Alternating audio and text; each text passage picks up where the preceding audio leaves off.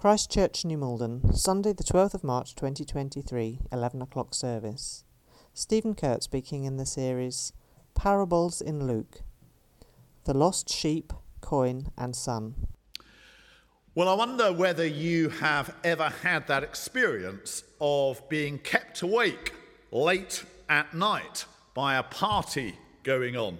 Perhaps the party has happened next door, perhaps it's happening nearby but there's music blaring out, there's loud voices, there's laughter, there's flashing lights, and so on. It can be really annoying, can't it? Particularly if we're trying to do what that lady there is trying to do, we're trying to sleep. Or perhaps if we've got young children or grandchildren that we're trying to get off to sleep. But of course, in that situation, a clash of perspectives is going on, isn't it? Those having the party have got, in their view, a really good reason to celebrate. Perhaps it's a special birthday. Perhaps it's an anniversary. Perhaps it's even a wedding. Those who don't know the reason for the party, or perhaps they do know but they don't care, they can feel the precise opposite, can't they? And particularly if that party goes on and on and on, they can really resent that it's happening. And what we see in this chapter of Luke's Gospel that we're looking at this morning, particularly in the introduction to these three parables that Jesus tells, is very similar a clash of perspectives about celebration. You see, Jesus is doing one of the things that he commonly did. He's hanging out with those outside the boundaries of normal, respectable society. Jesus, at the start of this story, is hanging out with the tax collectors and the sinners. Now, who were these people? Well, tax collectors. They're not popular at any time, are they? You know, none of us really love tax collectors, do we? At any time. But tax collectors in the first century, they were the worst form of traitors. They were Jews who'd chosen to work for the hated Romans. And in most cases, they'd grown wealthy off the back of others' oppression and misery. So that's the tax collectors. But who were the sinners? Well, that's basically a euphemism for prostitutes. Those, once again, who were seen as making money in the worst possible way. And Jesus not only spent time with these people, he not only engaged with them a little bit, Jesus ate with them. Jesus showed the ultimate sign in that culture of friendship and acceptance with these very people who were beyond the pale in the most obvious sense. And it really annoyed those who were watching in, particularly the religious people, particularly the respectable people, particularly those whose lives were marked out by a determination to God, obey God in every way possible. Who am I talking about? I'm talking about the Pharisees and the teachers of the law. It really, really annoyed them.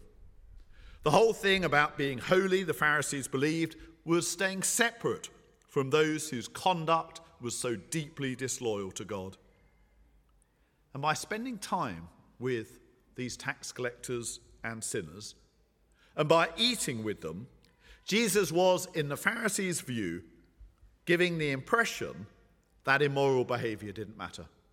The God's holy law didn't matter. And in the process, Jesus himself, in their view, was being deeply disloyal to the God of Israel. Now, what do you do when you've got people trapped in a totally different mindset to you? What do you do when you've got people trapped within a certain narrative that they're completely fixed within and they can't see it any other way? Well, Jesus' approach was to tell parables. Jesus' approach was to tell these stories where people, because it was a story, couldn't avoid listening, and where they wouldn't know where that story was going until the point where the point that they were meant to be challenged by suddenly jumps up and hits them straight between the eyes. That's why Jesus tells parables. They're to subvert and challenge the narratives that people were stuck within. And in this series, we're looking at parables from Luke's Gospel, aren't we?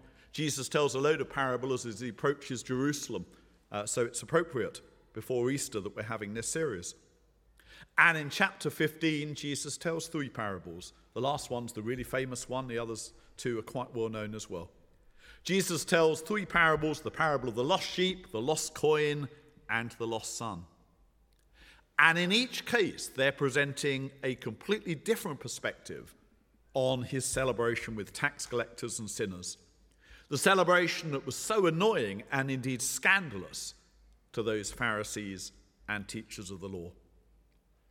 So, first of all, Jesus asked the Pharisees to imagine that they're a shepherd who has a hundred sheep. And that shepherd loses one of them. Now, it's possible that some of these Pharisees were also shepherds, but actually, it's pretty unlikely. So, Jesus is asking them to use a bit of imagination. He's asking them to put themselves in someone else's situation. And Jesus then paints a picture of an utterly committed shepherd, doing everything possible to find that one sheep which is lost. And when that shepherd finds that one sheep that's lost, he shows utter and complete joy. And he then has a massive celebration, a noisy celebration, no doubt, with all of his friends and neighbours. Now, that would have been a fairly alien picture to those Pharisees. It's asking themselves to put themselves in a situation that would have been totally different from them. But for people who knew their Bibles, and that of course included the Pharisees, there would have been a certain amount of resonance here. A resonance with Psalm 23 and its depiction of God being like a shepherd. That would have been an obvious resonance with those listening. And so, through this first parable in this set of three, those Pharisees aren't just being asked to put themselves in the position of a shepherd, utterly committed to one sheep, a rather alien concept for them, but they're also asked to recognize God being utterly committed in the same way to just one lost person. Jesus, through this story, puts these Pharisees in a, in, in a position of having to imagine themselves in a completely different situation, but it's to show how different they are from God. That's reinforced by the punchline. Jesus says this at the end of this first parable of three. He says, I tell you, in the same way, there'll be more rejoicing in heaven over one sinner who repents than over 99 righteous persons who don't need to repent.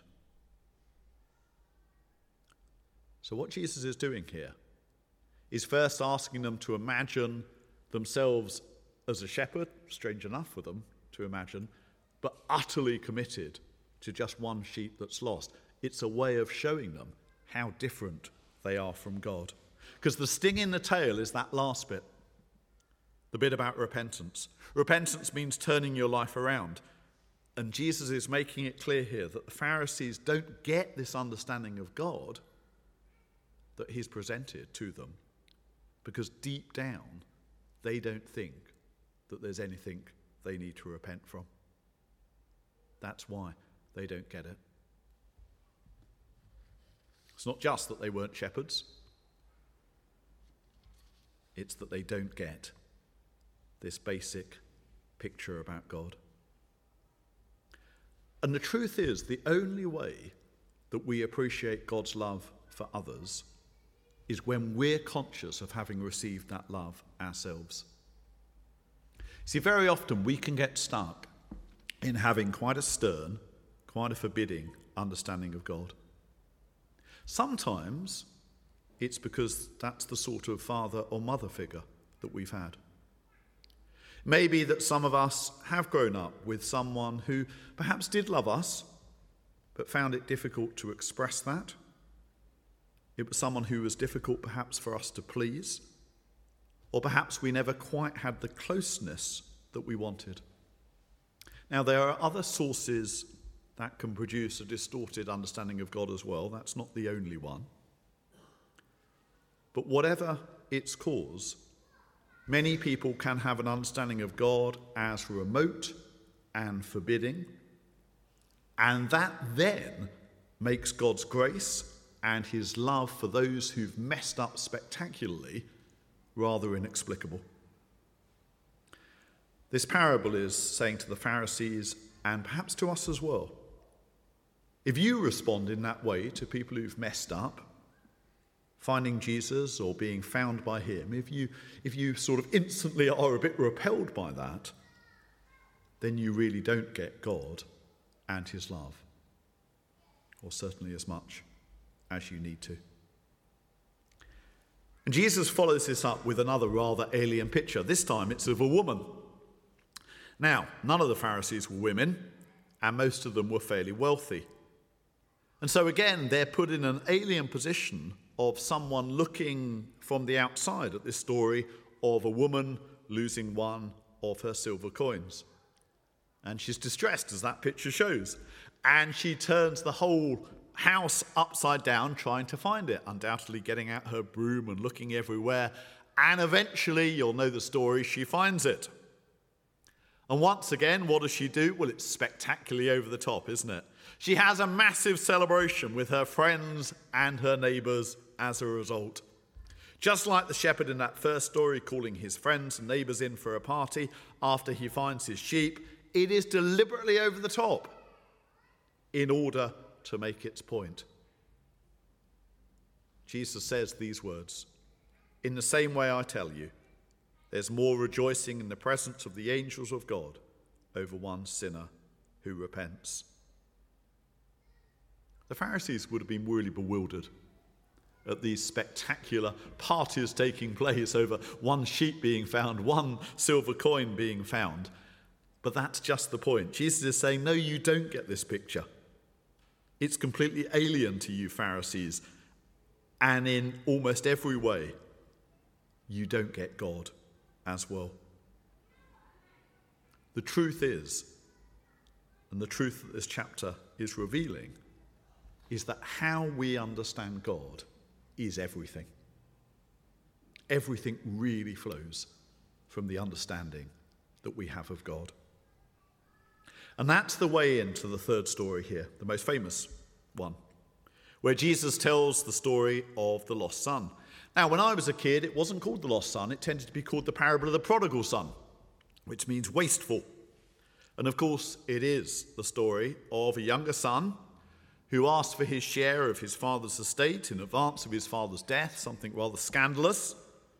And he promptly goes off and he squanders the lot, doesn't he, in what we're told is wild living. And once again, it's a story where every part of the depiction of this son couldn't have been more alien to the Pharisees with their strict code of behavior. It's the very last thing that any of them would have done. And yet, because they knew their Bibles, as I said earlier, they'd have known as they listened to this story that it had lots of resonance with the stories throughout the Old Testament of God's people going away and coming back again. So there's more than a few echoes in this story of the story of Jacob and David, and eventually the whole nation of Israel going away through exile. I think we've got some pictures of this. There they are. Through their disobedience, having to go away from their homeland for a time before returning and being restored by God. So while they wouldn't have been able to relate to that younger son in any obvious sense, these resonances with the story of Israel would have been enough to make the Pharisees think and perhaps to feel slightly uncomfortable. And this discomfort would have increased with the depiction of the father. The younger son in the story, having squandered his wealth in that far off country, ends up in desperate straits, doesn't he? He's even tempted to fill himself with the food of the unclean pigs that he's tending. So he decides that he'll return home. And he'll offer himself to his father as a hired servant. That's the best that he thinks he can expect. But of course, we know what happens. His father, seeing him coming, rushes out to meet him, doesn't he? He throws his arms around him, he kisses him, and he basically treats him like royalty. And once again, he throws a massive party, a massive celebration to celebrate his return. And once again, Jesus is presenting those Pharisees with a totally alien picture of God. You see, the Pharisees' God was a God who demanded obedience, and who, if you failed, was angry with you. There might be a way back, but it was a long and arduous one of dutiful service. The God of this parable is totally different, isn't he? He's a God of relationship. He's a God who allows us the freedom to make our own decisions, good or bad, because he wants a relationship of love with us. The God of this parable is one who's utterly grieved when we take the wrong decisions. Of course, he is. But it's not because of some arbitrary set of standards that he has, but because of the way that those decisions damage us. But like the Good Shepherd, like the woman with the ten silver coins, supremely like the Good Father in this parable, he's a God who's constantly looking for us and ready to throw the most enormous party when we return to him not welcoming us back as a servant, but as a dearly loved daughter or son. But is that our picture of God? Very often, it can be a picture that we're rather resistant to, because it's one that says that none of our achievements, none of our status, can make any difference at all to our standing before God because it is totally dependent upon His grace. That's the reason why sometimes people whose lives have contained terrible disasters, dreadful things that have gone wrong, can sometimes appreciate God's grace more than those who've lived respectable lives. Now, of course, the reality is that none of us are respectable, are we? None of us here are righteous through our own actions. But if we're either stuck in that way of thinking, or perhaps more likely stuck in that form of presentation towards others, if that's the image that we really want to put out to those who are around us, then we'll find it really difficult, as those Pharisees did, to recognize, let alone reflect, God's wonderful grace. Because having presented a series of alien figures to those Pharisees and teachers of the law, as a way of bringing home to them how little they understand God, Jesus very suddenly, and at the tail end of this chapter of parables, reveals someone who is just like them. This is the sting in the tail, the part of the story that now they're listening suddenly jumps up and hits them right between the eyes. Because the prodigal son has an older brother, doesn't he? An older brother who has stayed at home with his father. Here he is. And hearing the noise from the house as he comes in from the field, undoubtedly working for his father, he grabs the servant and asks them what's happening. And the servant tells him about his brother's return and how his father has killed the fattened calf to celebrate his brother's return. And just like those Pharisees at the start of the chapter, he's really put out, isn't he? He's really annoyed. In fact, he's furious.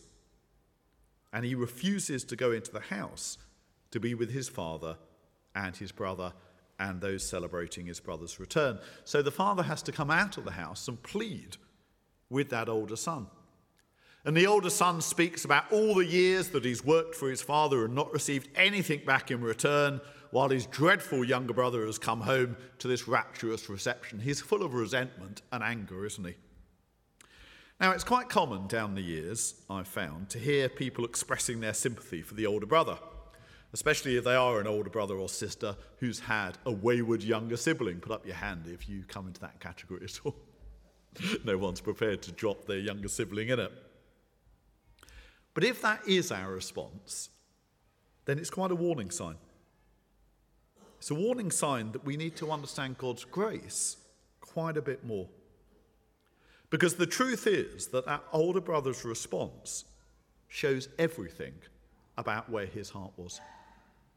That older brother's response shows that all those years that he served his father wasn't really motivated by love so much as what he expected to get from his investment, what he expected to get from his father in return. If that older brother had truly loved his father and had truly stayed with him and worked for him out of love, he wouldn't have been filled with resentment about his brother being welcomed home. And if we've truly received God's grace, then we welcome that grace when we see it elsewhere. If we've truly received God's grace in our life, then we welcome that grace when we see it being received by others, and what's more, we're able to embody it and show it ourselves. Because the irony at the end of this parable is that we've got the situation of the two brothers reversed. The younger brother who ran away is now in the house with the father, isn't he? While the older brother is outside of the house and refusing to come in. And that, this parable is saying to those Pharisees and teachers of the law with a massive sting in this tale, is precisely where they stand. They are standing outside of the house, refusing to come in because of those who are receiving grace. They're in a really dangerous and desperate situation. They're rejecting God's grace because of those others who are receiving it. And they're prepared to allow their resentment and their annoyance and their fury to even keep them back from being within the house with the loving Father. It's got a real challenge, this story. It reels us in, doesn't it? We follow it, we follow it, and then suddenly that sting is right at the end. And the parable ends very uncertainly. The parable ends with us uncertain about what that older son's going to do. If you've ever seen dramatizations of this parable, then quite often the father appeals to the older son, and the older son shrugs his shoulders and gets led into the house. But we don't know that that happens. The story ends without us knowing how it ends, and that's just its point, because it's presenting a choice to us about how we respond when God's grace is being received by those outside of respectable society. See, the challenge to us as a church is very considerable from this parable, particularly the sort of church that we're now setting out to be. Because, particularly if, like me, you've been a Christian or a churchgoer for some years, I have all my life, there's a real challenge in the end of this story to us. It's essentially the same challenge as the famous story of Jonah in the Old Testament. Do we want our God to be a God of grace? Do we want the God that we worship to be one who welcomes sinners?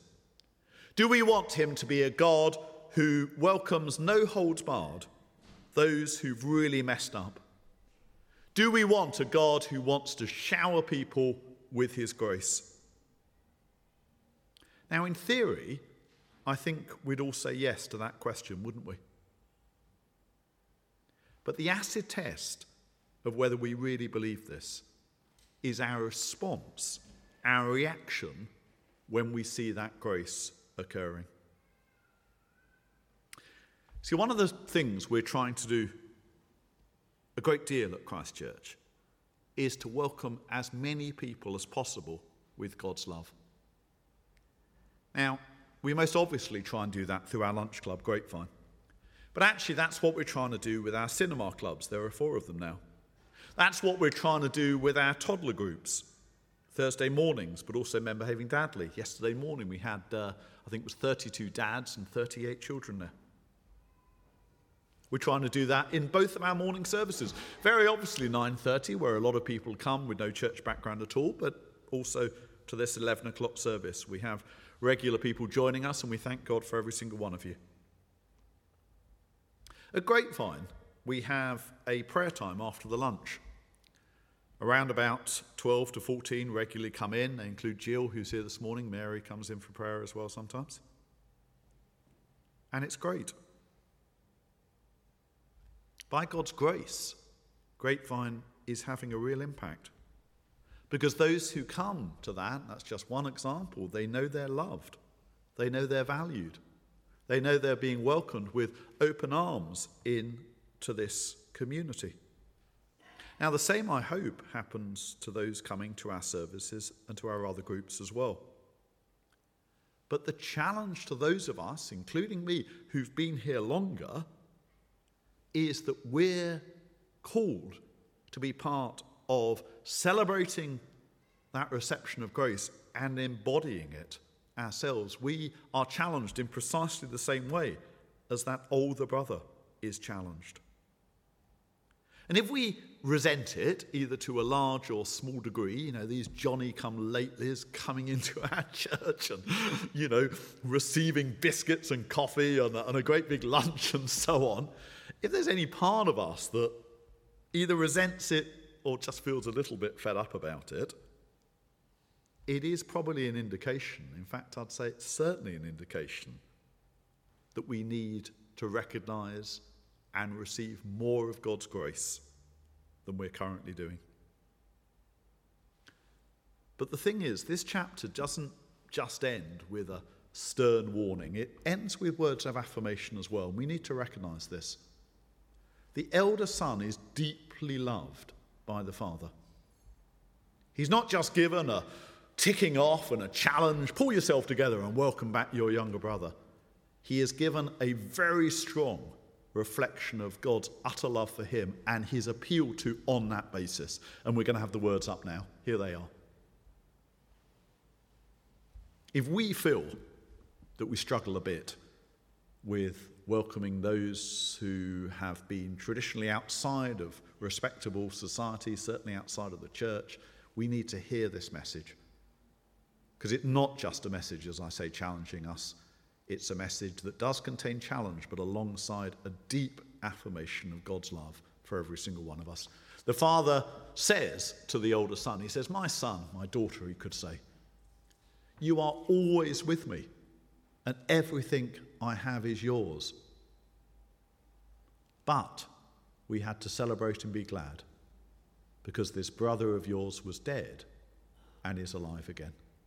He was lost and is found. So, the challenge to every single one of us is to recognize that we are recipients of God's wonderful, amazing, fantastic grace. Every single one of us, if we're a member of the body of Christ, have been saved by God's grace, by God's utter, forgiving love and mercy. We know that. We know it's not through things we've done that we've amassed enough merit for God to forgive us. The Reformation taught us that. But when we've really received God's grace, we are able to welcome it being received by others. We're able to see other people receiving God's grace and we're able to rejoice because that's what God and the angels do in heaven. And what's more, we're able to embody it. And this is the calling of the church. We're meant to so be swept up in God's grace that it becomes part of us, that we, we display it. You know, God can show his grace to people totally independently of the church, which is just as well, given that we're often not very good at doing that. But God's preferred way of working is to work through his people. The idea is that he calls us to receive his grace and then embody it. And when people come over the door into Christ Church, if they can be met with a massive welcome, it doesn't have to be loud and noisy, it can be quiet. That's what a lot of people want, actually. They don't want the noisy vicar, they want quieter, more thoughtful people welcoming them. And that's what we can do. And there's a particular challenge for 11 o'clock because 11 o'clock on the first Sunday of the month has grapevine people pouring in with 11 o'clock people either there or sort of on their way to leaving. It's a wonderful opportunity, actually, for us to display God's grace. God gives us that opportunity uh, once a month. A lot of churches aren't presented with that opportunity, but uh, not because it's anything we particularly plan to work that way, it's just an outcome. God has provided this opportunity for us to be vessels of God's grace, to be part of this welcome. The first Sunday of the month, quite often, members of Grapevine come into the 11 o'clock service and worship with us, which is fantastic. Let's make sure they feel really welcome because it's part of the calling that God's given us. So these parables are deeply challenging and ultimately, the biggest thing they present us with is whether we really have got the nature of the God that we worship.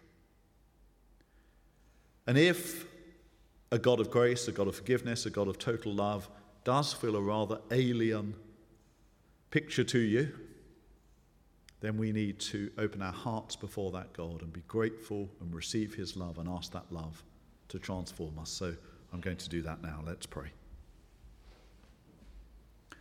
Father God, we thank you that you have found us, you've sought us and saved us and made us your precious children. We thank you for your enormous love. That no matter how many times we've messed up, how stubborn we sometimes are, despite the worst things we've done, because of Jesus, you accept us and you love us and you forgive us and you make us your children. Father God, would your grace so take hold of our hearts and our minds and our souls that we not only recognize and celebrate that grace happening in other places and to other people, but we embody that grace as well. Would you keep us away from being like that older son, resentful at the return of his younger brother? Would you help us to be people so conscious that your grace has found us that we embody that grace ourselves so that more people can experience your love? In Jesus' name we pray. Amen.